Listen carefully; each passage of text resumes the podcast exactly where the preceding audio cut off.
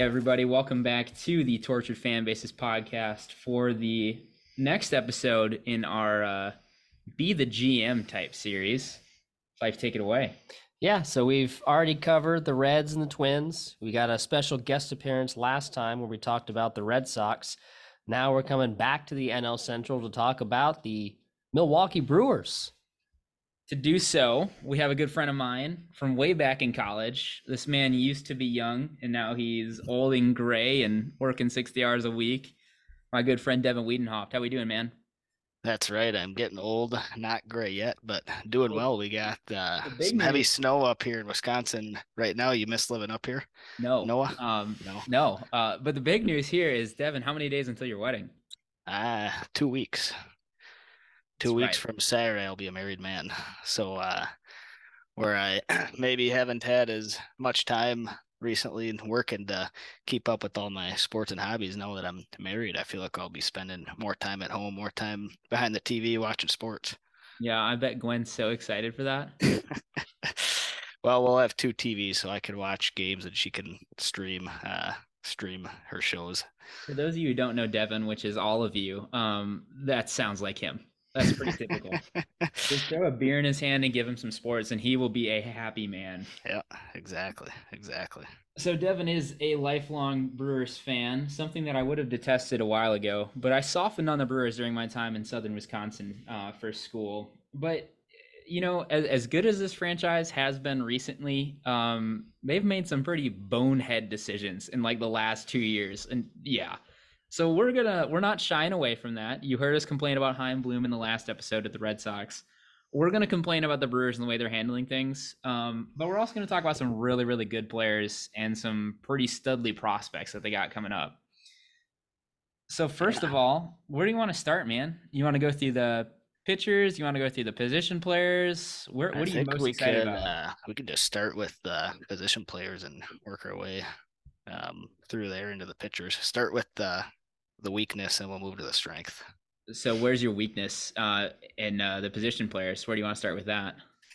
Well, I think we really only have a couple strengths um, when you look at our look at our lineup. Uh, trying to sound like the of, podcast. It's one of the weakest lineups I'd say we've had in a while. Um, however, we have done a few exciting things, I would say. Um, I think the first thing is Christian Yelich. Um, you know, he's the face of our franchise. Um, when you have a team like the Brewers, smallest market in baseball, um, how do you keep fans interested, keep fans going to the games? We have pretty good turnout, I would say, for how small of a market we are. Um, if you're in Wisconsin, you love the Brewers. People love the Brewers. Part of that reason is I think we have the players that everybody knows. You know, everybody knew who Ryan Braun was uh, when he was a big star. Everybody knows who. Speak of that steroid user on the podcast. Well, like, that that's I a think... whole nother story. Actually, uh, I was at a baseball game, Brewers game, uh, right after that happened. The season he was suspended, and I had a Braun jersey on, and instead of it saying Braun, I taped over the B in the end with the F and a D to say to say fraud. Listen, if you don't want to talk about him, just talk about Prince Fielder. Yeah, yeah. Dude, Prince was Prince was dope. I gotta say, so I grew up in Wisconsin, obviously, and I hated the Brewers for a good portion of my life. Um, basically Ryan Braun. Like, I didn't have anything against any other Brewers player except for Ryan Braun. So once he retired, it's like, okay, I can actually be a fan of this team now. Right. But let's look at Christian Yelich, man, because this dude, three years ago, one of the best players in baseball. When did he win his M V P? Was that twenty, uh, that was twenty nineteen? twenty nineteen? In twenty eighteen, he should have won another one. Um, yeah, I mean, we got him, I would say. Wow, he's fallen off a cliff based off what you think he should do. Like, he's just, everyone thought after the, after those two good years that he's a superstar now. He's going to be in the conversation every year. And he just hasn't, because last year he wasn't bad. But if you're good, if you're comparing him to, you know, twenty nineteen, twenty eighteen, disappointing. Do you, do you think that he's going to get back to that, or we kind of settled into what Christian Yelich is now? Yeah, I think with him, so when he came to the Brewers, um, obviously we had a steal on that trade because he, he was a good player when he came to the Brewers and turned into an elite player. He had, you know, that one-year stretch, end of twenty eighteen, all through twenty nineteen, where he was probably the best, maybe top five players for sure in baseball, then hurt his back, um, From twenty twenty, from carrying the Brewers. Um, and then he just, yeah, he hasn't been the same. Uh, I think I don't don't have anything to base this off of other than just a, a gut feeling, but I think twenty twenty-three, um, he's gonna he's gonna improve. I, he'll I don't think he's gonna be M V P caliber, um, but maybe on the verge of could he be an all-star again? I'm I'm hopeful. Maybe that two eighty batting average with twenty-five to thirty home runs, I think would be a, a good year for Yelich versus the low two hundreds. And the, I think last year he only had like fifteen home runs. You know what um, that sounds to me like, Fife? It sounds like we got another vibes guy on. I just, just have a feeling he's going to be. Well, let's, let's, not, let's not delude ourselves, though. I make jokes about Christian Yelich, but this man was a three-war player last year, despite being only like eleven percent better than league average offensively. Like, he is elite in the field. He is an incredible defender. So he's still bringing value to this team. He is. He um, is. I'm not sure about the leadership capacity of, of Christian Yelich. I really, you know, I don't. I mean, he's kind of the team leader now, it, isn't he? He is. I don't know how good of a leader he is, but he's still a good baseball player. And, you know, the contract is what it is, right? When you sign a player at his peak, you really hope that you're not paying for past performance, and you kind of are. It was like nine years, two hundred mil. And so you're not breaking the bank to the level of like a Carlos Correa, Xander Bogaerts type contract. It's, you know, twenty-five mil a year, which is still substantial, but you know, you're not paying him for eight war of production every single year. You're paying him for, you know, three to four. So you're still getting your value out of Christian Yelich. Right. When we signed that deal, I thought it was, uh, I thought we won that deal. Um, I thought the Brewers won just with how good he was. He was at his peak, obviously. Three years later, looking at it completely differently, but nobody was going to predict um, his performance to be as low as it has been the past three years. But now all you can really hope for is just improvement. If he could stay healthy, be that leader, be a a good, maybe maybe all-star type player again. I think that's kind of what you're looking for with him. Yeah, that's fair. What about in center? Um, Garrett Mitchell, what does he bring to the table? Yeah, I don't really know a lot about him. I know he's young. Uh, Neither do we. First round. I think he was a first round pick. Um, twenty twenty, he hit well when he was playing last year. I think he played like thirty games last year and hit the ball well. So that's going to be a could have a high upside there. Could um, underperform once he gets more playing time. But I think that's he's a young player with I, I think some high upside. Is he coming into the season as a starter, like kind of the unquestioned starter in center field, or do they have like a backup plan for in case he, you know, doesn't well, cover off the ball like he did in his rookie? We have Tyrone Taylor, who is um, and always been our fourth outfielder, um, fourth, fifth outfielder. He's been good. He's been solid. He's not going to be, you know, if you have Tyrone Taylor as your starting um, center fielder for the entire season, you know, that's not a, It's not a great position to be in, but he's a good, solid backup. He'll get a lot of playing time, but I think he's hurt right now, actually. He's going to miss, I think, about a month, first month of the season. So I'm I'm thinking he's probably going to – Garrett Mitchell is probably going to get some good playing time. It's kind of be the Garrett Mitchell show um, to start off the season. You know, that might not be a bad thing, though, because when you talk about players and confidence, if you have a young guy and, you know, Garrett Mitchell still has his rookie um, status, if you're – kind of making plans to uh to replace them or you don't have full confidence in them, uh, it probably plays a little bit with their psyche. And so having Garrett Mitchell have the confidence to know that he's the starter um is probably a pretty good thing, though. What about yeah. uh what about right field? This one looks a little confusing if we're honest. Who who's gonna start in right?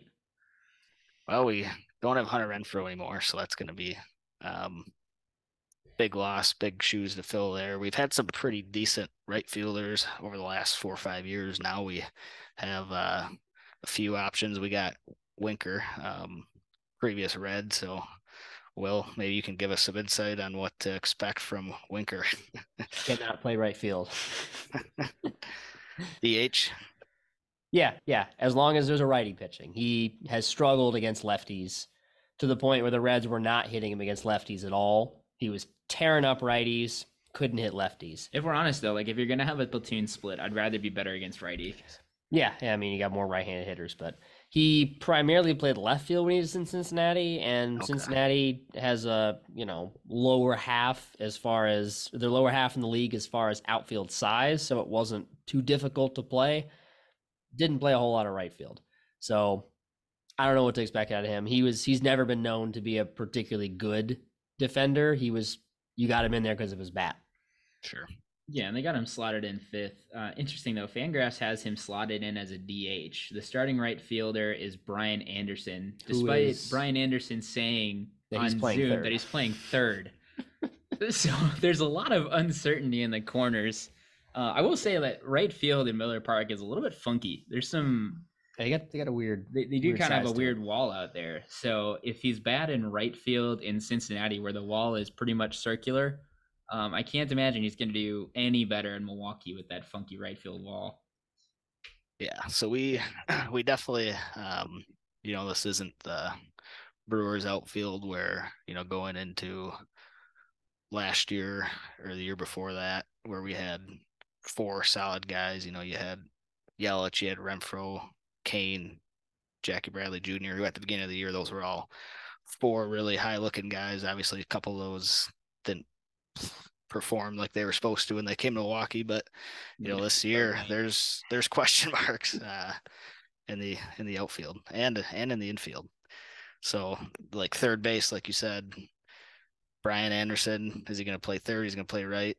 If he's at third, I don't really know much about him. uh I think he's a okay player. I don't think he's going to be he's not going to be a star. Yeah, I mean, it, it kind of seems like you've got a couple guys that are going to be kind of platoonish guys. I mean, Keston Hiura, they've been trying to get him in the lineup for a while. Nowhere really to play him because he's just not very good in the field. And right. then Mike Brasso is kind of the same way. You want to get his bat in there, but where do you play him? Um, you do have another former Red who I'm excited about, Tyler Naquin. He's non-roster guy, but he's a pretty solid outfielder. So you think maybe he might be, could be our starting right fielder opening day? He's a decent hitter. I don't know if you'd make him starting right fielder, but I think he he'd be a better fourth outfielder type guy. Yeah, I, mean, I think he he might have won the Rookie of the Year award with the Indians. Sorry, the uh, guard. Well, the well, then he was Indians, it was the Indians. Then, now but... the Guardians. That's gonna trip me up for the next like ten years, guys. Sorry. uh, I do want to backtrack just a second. Traded away Hunter Renfroe. How do you feel about that?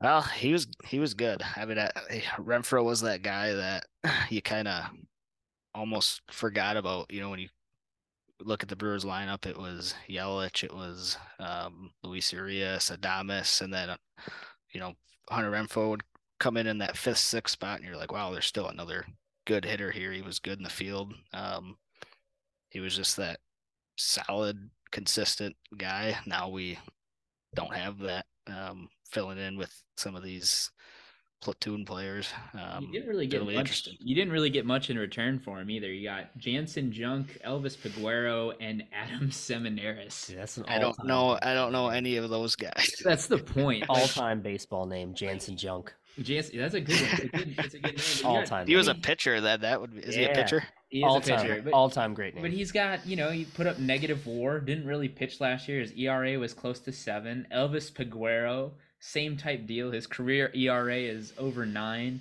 Adam Seminaris doesn't have any stats on Baseball Reference. Um, so, I mean, it seems like you're taking a productive player in Hunter Renfroe, who had an O P S plus of one twenty-six and smashed twenty-nine taters last year for almost three WAR, and you're trading him for spare parts. I don't know if it's because they didn't want to pay him twelve million dollars, but it doesn't seem like this is really an effective risk-based decision. It seems like they're almost trying to, like, just get rid of a player to not pay him any money, which I think is really dumb, especially when twelve million isn't that much money. Right. Right. Well, you saw what we did with Burns over less than one million. Oh, we got to talk about that. Yeah. Do you want to get into that now, or do you want to complain about that later? Um, let's get into it, I guess. All right. We're, we're going to pause yeah. at third base. So for those who don't know, um, it is right in the middle of arbitration season. After a player has been a major leaguer for at least three years, the next three seasons, they still are on the same team, but they don't have to be paid whatever the league minimum is. They can negotiate for their salary. If the teams can't come to terms, they go to arbitration, where the team submits a number, The player and their agent submit a number, and an independent person decides on what their salary is going to be that season. And arbitration is historically, if you actually make it to that point, which not a lot of arbitration eligible players do, but if you actually make it to that point, it's historically pretty brutal. They will, teams will argue, they will downplay their players, even if they're stars, which is exactly what seems to have happened here. Mm-hmm. Cause I mean, cause they're trying to save the money. And here, here's, here's the Corbin Burns sitch. Um, he files at like what, Devin, like seven, seven, five, something not enormous for an ace. And the Brewers counter at seven point oh five million dollars.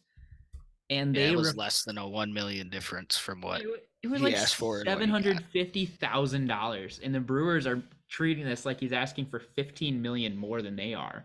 Right. It was, and I it was and I get that strategy. You know, if you're looking at maybe a veteran player who you know isn't the key piece of your roster, but you look at somebody like Burns, um, with a team like Milwaukee. If we're going to be competitive, we're not going to be able to go buy the all-stars on the free agent market every year. We have them up through our system. He became a star, Cy Young Award winner with the Brewers. Those are those are the guys that you can maybe potentially sign a long-term deal for maybe a little less than if you would just go shop in free agency. So those are the guys that I feel like like we need. He, Burns could be a guy that has six more solid seasons with the Brewers. Now over less than a million dollars, we go and kind of ruin that, potentially ruin that relationship. I think that, I think it could potentially be prepared or repaired. Time will tell, but I just don't see that as a smart smart move. So I'll tell you what happened in the Twins world when this happened. Um there was like a report that came out of how disgruntled he was, and he gave that interview where he just complained about the organization. Um like twenty minutes later, twins daily dot com had posted an article talking about what would it take prospect capital to trade for Corbin Burns. So the rest of the baseball world was watching this situation when he got, you know, the short end of the stick. They're all like, let's go get Corbin Burns because this guy's a stud. I mean, he is probably a top five pitcher in baseball. He, I watched him pitch opening day of twenty twenty. Um, he is filthy. He paints the quarters with a ninety-eight mile an hour was, cutter. cutter. Yeah, that was when uh, when we played you guys, and wasn't there like twenty strikeouts no in that game? There were yeah, dueling dueling no hitters until it was, the seventh uh, Urias was or. Uh, Urias was on the mound for the it Twins. Was, uh, right? Barrios. Bur- Barrios, yeah. yeah, Barrios. I think yeah. it was a major league record for like dueling no-hitters. They made it like six and a third before Byron yeah. Buxton went Super Saiyan and hit a dinger to win the game. It was like one to zero. It was the best game I've ever been to. Yeah. It's just, it's like you hear stories about arbitration and, and how teams will go in and just absolutely hammer players. They'll do whatever they can do because normally the arbitrator isn't like, they're not a baseball person. They're just an attorney. And some of the tactics they use are pretty cutthroat, and but usually you hear about it for kind of uh, I won't say middle middle type guys, but rarely do superstars get to arbitration. And to hear that a team is taking who is essentially one of their franchise stars and is just going in there and absolutely pounding them for a few dollars more, not really instilling a lot of confidence. Yeah, since our new G M uh, took over, we've had, I think, three or four questionable uh, moves. Boy, you know, don't you miss the David Stearns Brewers? I very, very much so do. I think the only one uh, that we came ahead on that I'm, well, I'm really happy about uh, Contreras. That move, very, yeah. very happy about that. Talk um, about I him, think, man. I think Adames was another big one, but yeah, we can talk about Contreras. Um, yeah, I think you guys got I, away with a steal that trade because somehow think, you worked your way into that trade because the, Bra- the Braves traded the A's for uh, Sean Murphy. Somehow the Brewers got William Contreras, who is gave up like nothing. twenty-five, had an awesome season last year. Only projects to go up from here as a catcher. What are what are we looking at with him? Yeah, I think that's just an exciting move. Catcher has been kind of a revolving door for the Brewers. Past five, four or five years, we've had some decent guys come in, um, but we've never really had that staple at catcher. Um, we got Contreras for almost nothing. I think we gave away one prospect for a guy who is performing now. Um, he's going to be in his prime. Um, I think we have control over him for a few years. Um, you know, his brother's in the division, and uh, there's going to be that fun rivalry there. There always is. The Brewers uh, hate Wilson Contreras, as do most teams. Um, beat him up for years. Same, same here. Yeah. So I think it's it's gonna bring. I think he's gonna bring a ton of energy to the team, and he's a very, very good player. Very good bat. Um, he'll probably be one of our strongest hitters in our lineup, coming from the catcher position, um, which is what we've needed previous years. It's just too bad we don't have the all-around uh, skill in our lineup this year to support it, but I'm excited about Contreras. Yeah, and then you got, backing him up, you got Victor Caratini, who is, I mean, he's, at this point, he's kind of a glove guy, but... You need a glove guy, because you, you're going to need to give Contreras a couple of days off. But the fun thing is, is with the universal D H, which I'm a fan of, um, you can keep Contreras' bat in the lineup. Like, you don't need him to catch one hundred forty games like in the good old days. If you can keep him fresh, catching one hundred or one hundred twenty, you got a glove guy like Victor Caratini, but you can keep Contreras' bat in the lineup. I think that's a win-win situation. Yeah, I agree. I'm I'm excited to watch him play. So what about the rest of the infield? You got, I think, a couple of pretty solid options there. You got a phenomenal then, name in uh, Rowdy Tellez. Yeah, Rowdy yeah, Tellez. Rowdy. Great name. Well, love me some Rowdy. He's clutch. Uh, you know, he's...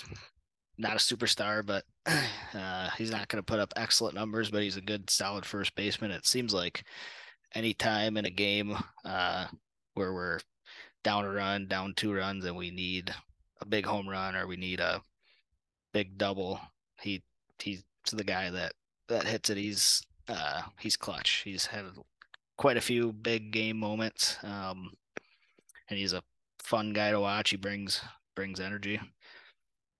Good, what a, good what solid a, what a first baseman for a low price.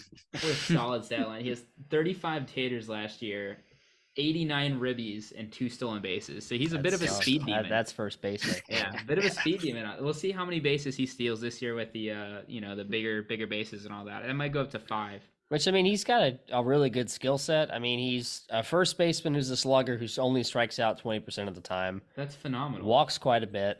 He's he's just solid. Solid option, especially as a first baseman. Now, you don't get a lot of defensive value there, but he's a first baseman, so you got what you got. Right. I mean, but he's, uh, he's not a particularly terrible first baseman either. No, if he's right. putting the ball in the seats thirty times a year, you're happy. That's what a, that's what you need a big hulking third first baseman to do. He's doing right. his job. Right. Yeah, I'm I'm happy. I like Rowdy. What about the middle infield, man? Um, second base, you trade away Colton Wong. I think that was part of your ploy to get Keston Hiura in the lineup every day. But you've got a stud at shortstop. You kind of turn your team around after you traded for him. What about Willy Adames? Uh, yeah, um, love the Adames trade. I hated it at first because we traded away a really good reliever to get him. Um, and on paper, I didn't really know much about Adames when he came to the Brewers from the Rays. Looked at his stats. I was like, oh, we traded one of our best relievers away for – a mediocre shortstop, but since he came over, he was, uh, he went on fire. Um, this day that he came over, I think the Brewers' winning record, like, start of the season, mediocre, and he came over last year, and uh, ever since then, our win total just skyrocketed. So he's a he's a winner. Um, he's got power now. He's everybody loves him. Brings a ton of energy. Really good fielder. He's, I'd say him and Yelich and Contreras are the three guys to look forward to in our lineup. Yeah, last year, in his first full season at the Brewers, because they traded for him in twenty-one, he put up thirty-one taters, almost one hundred R B Is, O P S plus of one twelve. But with the Brewers mm-hmm. in twenty twenty-one, his O P S plus was one thirty-seven. I mean, it's a pretty stark comparison. You know, he still played pretty well with Tampa Bay. Um, well, pretty well as marked, well at times. But the moment he goes to the Brewers, he's just a completely different player while still providing plus defense. I mean, he's basically a four to five four player. That is stellar to have it. Like, that's Xander Bogaerts at shortstop. And yeah. How much are you guys paying him this year? Like nine million? Not a lot. That's a great deal. Yeah, he. I think he had over four W A R last year, and um, I think we're we win a lot of games. I think because he's on our team. I, I think I think you're right on the right on the money about that. How about How about second base, though? Yeah, who's who's going to be playing second base now? Because you, you don't have Colton Wong anymore. Don't have Colton Wong. Yep. So who's going to be who looks to be playing second base? So uh, Luis Urias, um, I think he's around the league. If you're not a Brewers fan, you don't watch him every day. You probably. Um, what a tale this guy's had. Don't think he's that great of a player. Um, I think he's a really, really good player, but has been uh, underperforming the past two years. When he first came to the Brewers, he was on fire, played phenomenal. Um, then we put a lot of pressure on him. He was our starting third baseman for a while. He just stopped hitting. Um, and he has had some really, really hot streaks and some really, really cold streaks. I think this is going to be the year where he um, gets back to, you know, what he knows, good baseball. I think he's going to have a really good year. I think he's, yeah, I think he's, he's an underrated player. Yeah. And he's, he's, he's had the tools. I mean, he's the first couple of years he played in, in San Diego, he was all right. And then he did, wasn't terrible last year, but he's, like you said, he's still got a lot of expectations to live up to. And, mm-hmm. you know, he's twenty-five now and, you know, he's got what, fifteen hundred plate appearances. This might be the year he finally figures it all out. If he gets some consistent playing time, I think it's the year he figures it out. Yeah, and I think Hiura is kind of in that same boat where he had a really, really high upside, lived up to it for a little bit, and then just fell off, could not. Uh, you know, we sent him down to the minors a few times and tried to bring him back up, and he just has not been able to find it. I don't know that he's gonna. Um, this might be our last try with him this year. If it, um, see if he can get back to a high level. Um, get back to high level play. If not, I don't know if we keep him around uh, much longer. Probably not. You just kind of have to cut bait with these guys sometimes. Yeah. yeah. So what about, so third base, we kind of covered. It's, it's probably going to be Brian Anderson. Um, any other position players that you think might have a, a major league impact this year? Some young guys, prospects? Not really. Um, it kind of really, like uh... all their top hitters are kind of double A or below right now. They got some promising guys, but I don't think that anybody's really close to the, the big leagues. Yeah, I've heard we got some decent outfield prospects. I don't know a ton about them. I don't typically I don't follow a lot of the minor league stuff, but smarter than the rest of us are. How about uh, Jackson Churio? I feel like we have to make sure that we mention this guy. Again, we're not a prospect show because that's just an exercise in futility.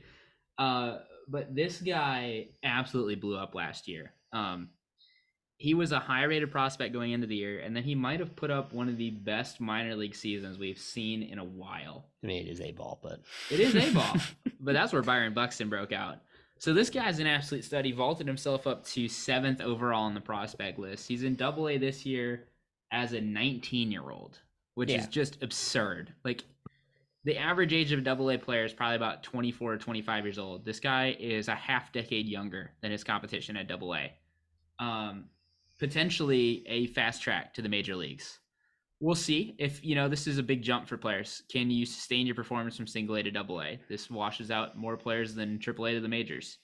Um, so if he performs really, really well, you could potentially be seeing a nineteen-year-old get a cup of coffee, you know, kind of like a Bryce Harper or Andrew Jones at the beginning of their careers.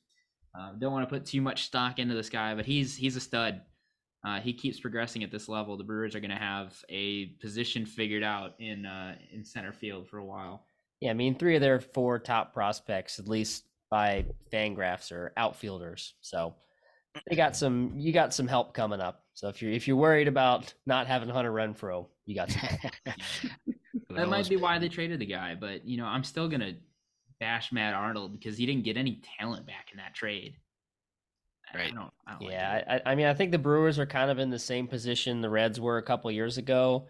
The N L Central is just not that strong. Like, there's, if you want to spend some money, there's a chance to win a division.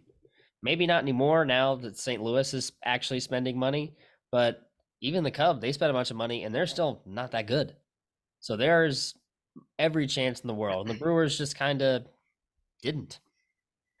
Right. Yeah. Um, I don't know. I look at Brewers division, it's weaker division. I don't, my prediction is I don't think we're gonna, we're not gonna win the division this year. We're not gonna surpass the Cardinals. Um, but when I think of it as, um, you know, where we're at. We're a small market team. Um, I think our payroll is, I think we're probably right in the middle, fifteen, sixteen in payroll. I think we exceed that. I think we're probably, you know, mid eighties wins, maybe, if things like Yelich turning it on happens, our starting pitchers um, perform like they have been. I think we could get eighty-eight, eighty-nine wins, um, but I don't know if that wins the N L Central, and we're definitely not competing for a World Series title, but at least it's a team that's going to be fun to watch. We're going to compete. Um, look forward to watching games. That's true. We still got to talk about some of the pitchers here, yeah, too. Yeah, let's talk about that awesome rotation. Yeah, this rotation is, I mean, the, the top end of it is probably comparable to the best rotations in baseball. We, we've kind of covered Corbin Burns, but that guy is just special. What he brings to the mound on any given day is just a bit crazy. Um, you can talk a little bit about what it's like to watch Corbin Burns pitch. It's like watching Josh Hader. It's like watching... Um... I don't have Josh Hader anymore. Yeah. That sucks. It's just a guy that you could count on. You know when he's pitching, all right, he's going to perform. Like, he, he's consistent. He's twenty twenty-one Cy Young winner. Um, what else could you really say about Burns? He's he's a stud. I mean, you look at his Baseball Savant page with all these sliders. Um, everything is in the red. I mean, he's in the top twelve percent for K rate. He gets batters to chase in the top thirteen percent. His curveball spin rate's in the top fourteen percent. He limits hard contact, limits barrels. He limits. He he produces whiffs in the top fifth, top five percentile, um, and his fastball spin rate's in the ninety-ninth percentile. Like, his makeup as a pitcher is just insane. Okay, his cutter almost goes one hundred miles an hour. Yeah, he, he's His he's cutter. kind of the he's kind of the guy that started this whole cutter re-revolution that everyone's on now. So dudes with just super high spin rate fastballs, but maybe they don't look very good and they don't have the right profile, and now they're just all throwing cutters, and his is the best. He throws his four-seam fastball seven percent of the time. He throws his cutter at, like, not necessarily Mariano Rivera territory levels part of the time, but it's fifty-five percent of the time he's dishing out a ninety-five to one hundred mile an hour cutter. I feel like those four seamers are probably just misidentified cutters. They could be, they could be, but regardless, I mean, he's he's a priority cutter pitcher. He does not throw a four seamer like he does throw a cutter. So he's unique in that sense, but he's just really, really good, really, really talented. What what about the rest of the pitching pitching uh, roster here though? Who else do you guys got? I mean, you yeah. got th- really three strong options, right? Brandon Woodruff is also still quite good. He He's is, still in upper nineties. Um, he was, you know, before Burns really, really emerged, he was he was our ace. He's our another solid guy. Um Lau Eric Lauer, he's really emerged. When he came to the Brewers, he wasn't pitching that great, and I was pretty surprised with how well he's done um the past year, year and a half. He's became a really, really strong lefty. Um Freddie Peralta, he's a really good pitcher. He's um, had some injuries, hasn't been healthy all the time, but when he's healthy, he's pitched really, really good. Um, then we got, I think we're just really, really deep. Then as a five guy, we just got Wade Miley back. Um, when he was on the Brewers four or five years ago, I loved him. He was, he was phenomenal. Then uh, he left, went to the Astros, and I think one of he was on the World Series Astros team, right? Yeah, I yeah. think so. Yep. Yep. And then he, didn't he made his way to Cincinnati somehow. Yeah, I was saying, didn't he pitch for the he, Reds for a little bit? He threw a no hitter for the Reds. Did he? No, he threw a no hitter somehow. Yeah, I, like, I love like Wade Miley. Thing of that season for the no, Reds. he he actually was pretty good. Well, that was before they started trading everyone. So yeah, so I think he's older now. How old is he now? thirty, thirty-six. thirty, thirty-six. He's gonna eat innings. Like, he's yeah. that number five starter that you gotta have. And he's he's solid. I mean, his his the contact rates he get are the the quality of contact he gets is very low. So I mean, he's just he's not gonna give up a ton of a ton of bombs, a ton of runs. So that's and I think we still have Adrian Hauser on our roster, who yeah has been a I think he could really be a number he could be a number three four guy on a lot of teams. For sure. So I don't know if he's going to be in the bullpen or if he's going to start games. It'll be interesting to see where they put him, but he's a good, good pitcher. Um, Let's look at the bullpen though. We got an airbender to talk about in Devin Williams. one of the filthiest pitches in the game is his changeup. Yeah, he's a he's a stud. Um, when you look at our bullpen, I think uh, we've had some really really good bullpens past four or five years, and it's always been because we've had two or three studs. So obviously we had Josh Hader dominant, um, but it wasn't even just the fact that we had um, Josh Hader. It was, you know, back when Corey Knebel was good, when Josh Hader was pitching the sixth and seventh inning, that was when we were the most unstoppable, because all you had to do was get to the sixth inning, and we almost had a guaranteed win. Uh, put Hader in for sixth and seventh, then um, who was the eighth inning guy? Um, he was uh, he had like a one point something E R A for twenty twenty-one season. Why can't I think of his name? It'll come to me after the podcast. But that, yeah, then you had Knebel in the ninth. Now we have Devin Williams, who's a stud, and then behind him we have, I think, three or four guys who are good, um, pretty solid relievers, but there's some young ones who have high upsides, but you don't really know for sure how they're going to pitch once you get into the season. I will say Devin Williams has an awesome baseball savant page, because when you look at the sliders, um, his he, he's basically in like the top two percentile for everything except for walk percentage. He just walks a lot of guys. He's in the fourth percentile. Yeah. So like he's either going to strike you out on a changeup, or you're getting a free pass to first base. About three true outcomes hitters, he's a two true outcomes pitcher, because you're not going to get a hard hit off of him. You're going to walk. I, I think there's some interesting guys in the bullpen. I mean, you got Matt Bush, who you got back for uh, Josh Hader, who is a pretty solid pitcher. Great story, by the way, if you guys haven't heard of Matt Bush. Um, he was the first overall pick, and then he ended up going to prison.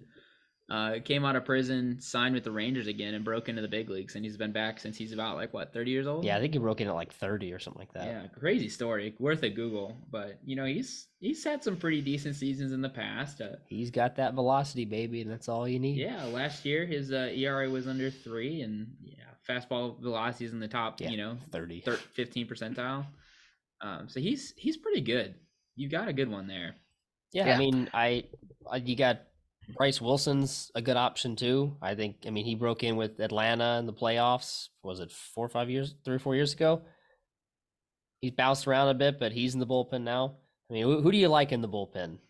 So I really like uh, Aaron Ashby. I think his numbers aren't too phenomenal right now, but just watching him pitch, um, he's got, I think, pretty nasty, wicked stuff. I think he's right where um, Corbin Burns was when he first started coming up with the Brewers, where Burns would show some flashes, um, but his numbers weren't great because he'd go out and give up six runs in some games. Same with Aaron Ashby. He's pitched in pretty big moments, pitched well for the Brewers, um, but he's also had some cold streaks.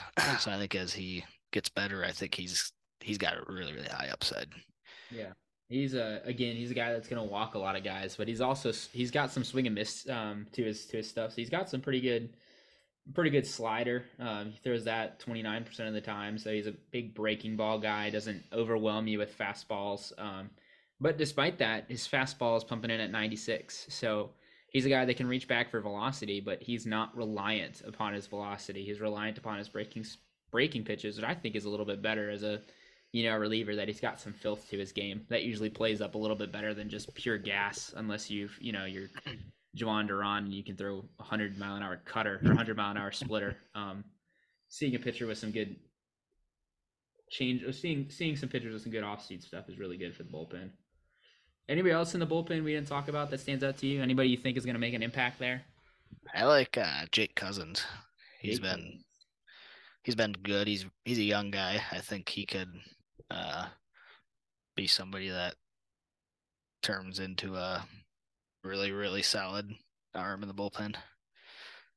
Yeah, I mean, it, uh, most of it looks like most of their p- pitching prospects are all upper minors guys, so all of them are probably going to be having some sort of effect at the major league level this year, which is which is good. I mean, if the, the Brewers have kind of had to go and get guys here and there and get rejects from this team or that team to try and fill out a bullpen. And if you can stock it with your own guys, more the better. Yep.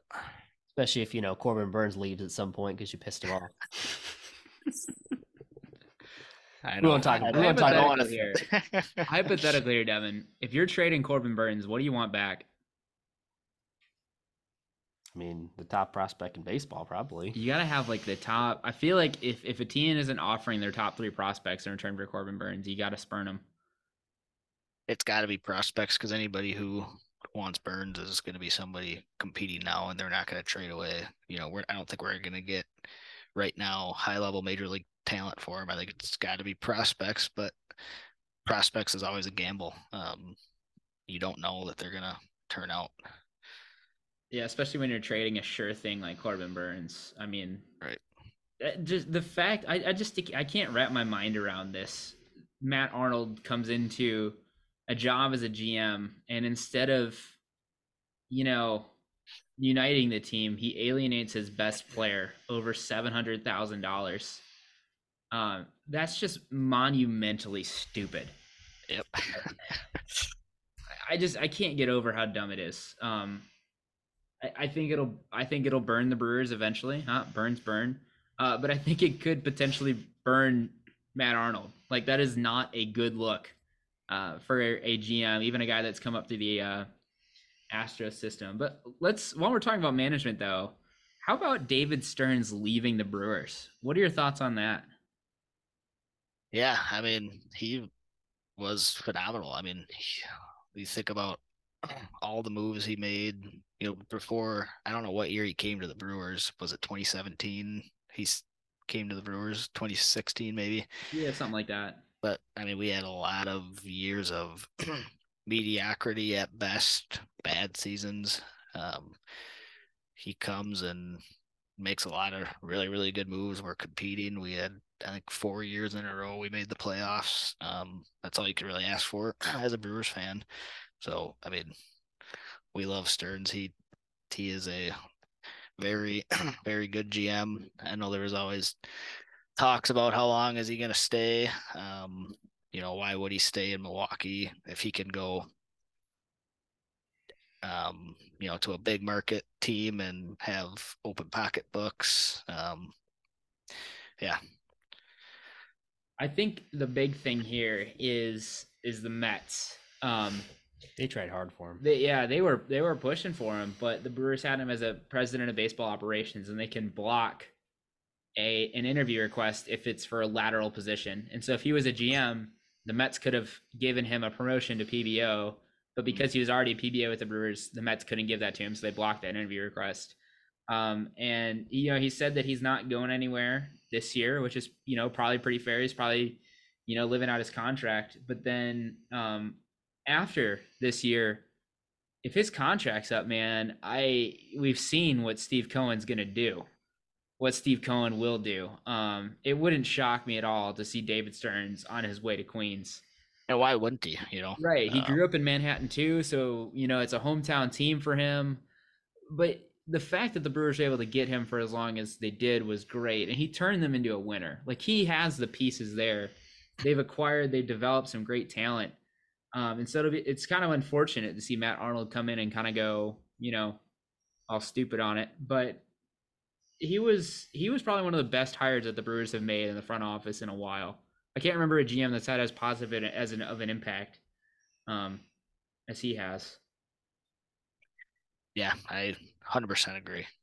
It'll be sad to see him go, but um, can't fault the guy for wanting to, you know, move to that next step in his career. He's young. That's true.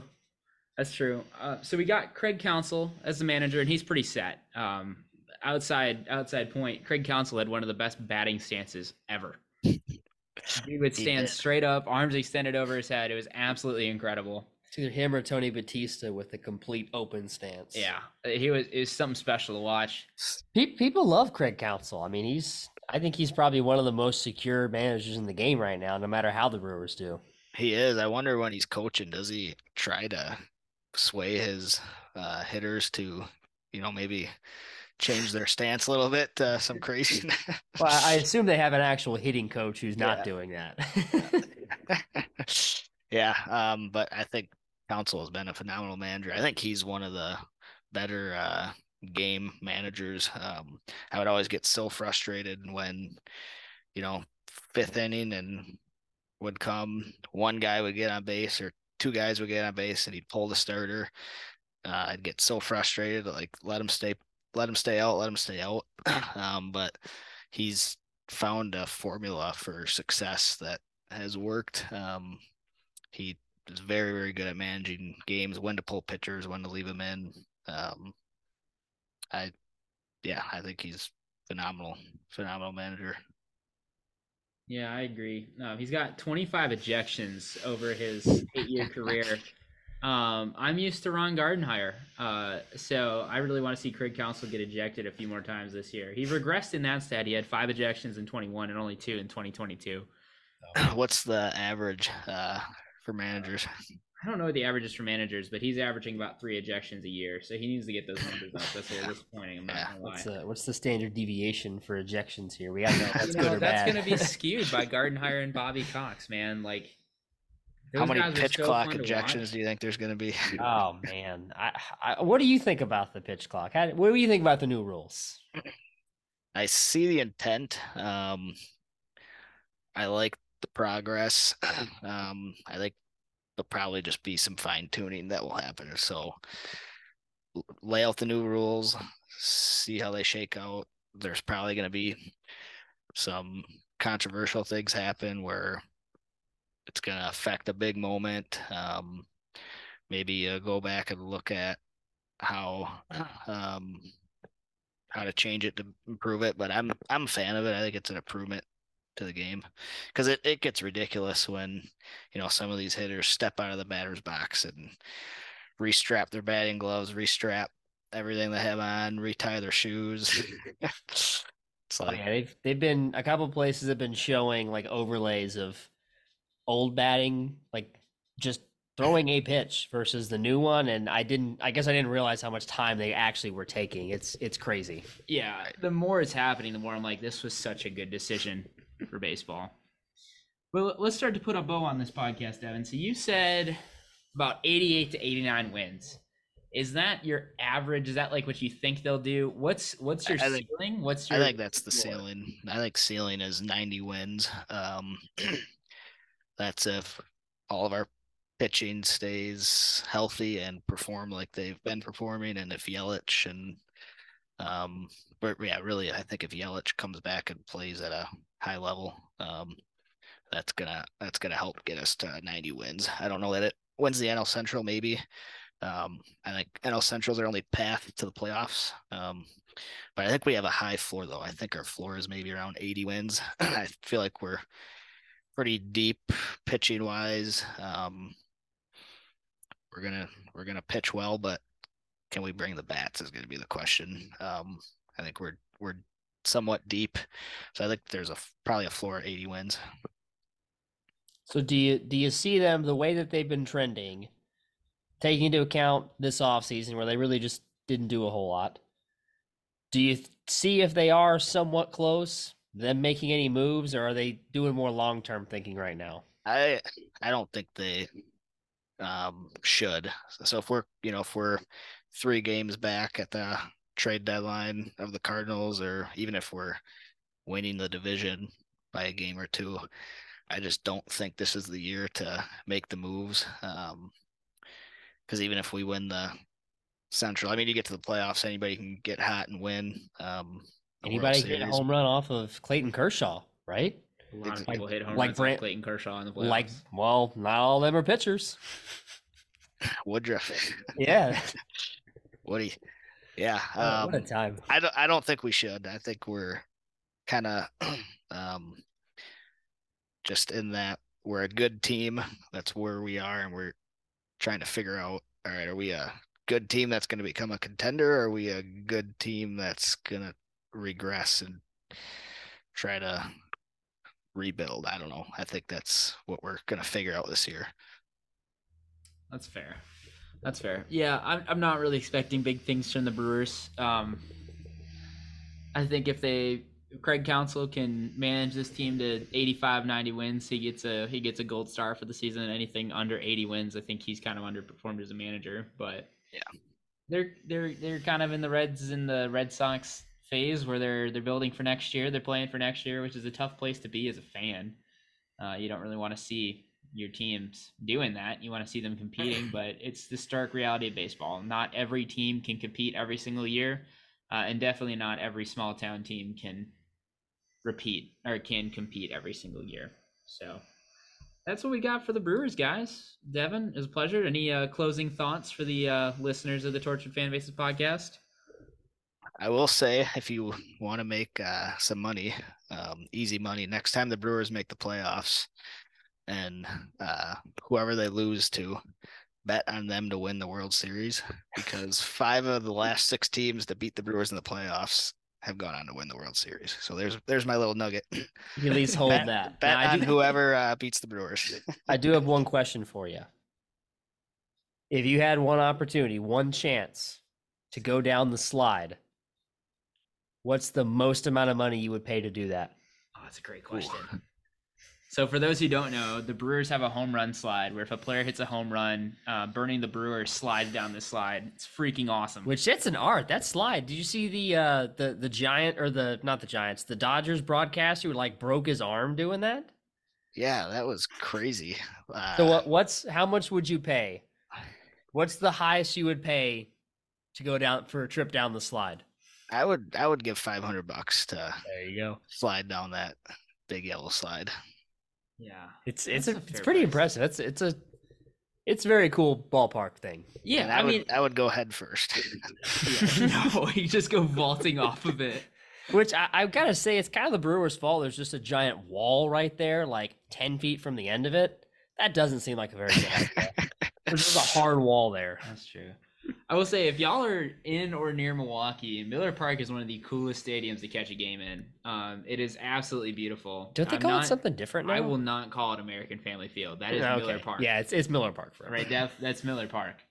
Yeah, there is nobody who calls it American Family Field. Anybody, everybody, is it's still Miller Park. It was like the biggest waste of money ever for for American Family, because no, like the only people who are going to call it that are because they hate it. Um, it is Miller Park. Right. Plus the literally the entire like the Brewers' entire like iconography is about beer. Holy crap! Right. What is that word? Every iconography? Bit, yeah, every bit of it's about beer. Yeah. That's fair. They're called the Brewers. Yeah. Cerveceros. Yes. So I, why why would you change it from anything that's other than beer? I, that does it blows my mind. It it does. It's yeah. There was no. They're not even trying to hide that it's Wisconsin about who understood that decision. I mean, props to Miller though that they don't have to pay another hundred million dollars for the naming rights, and they have retained the name of the stadium. That's yeah. a great business decision on their part, right there. They got it for free. Yeah, great deal.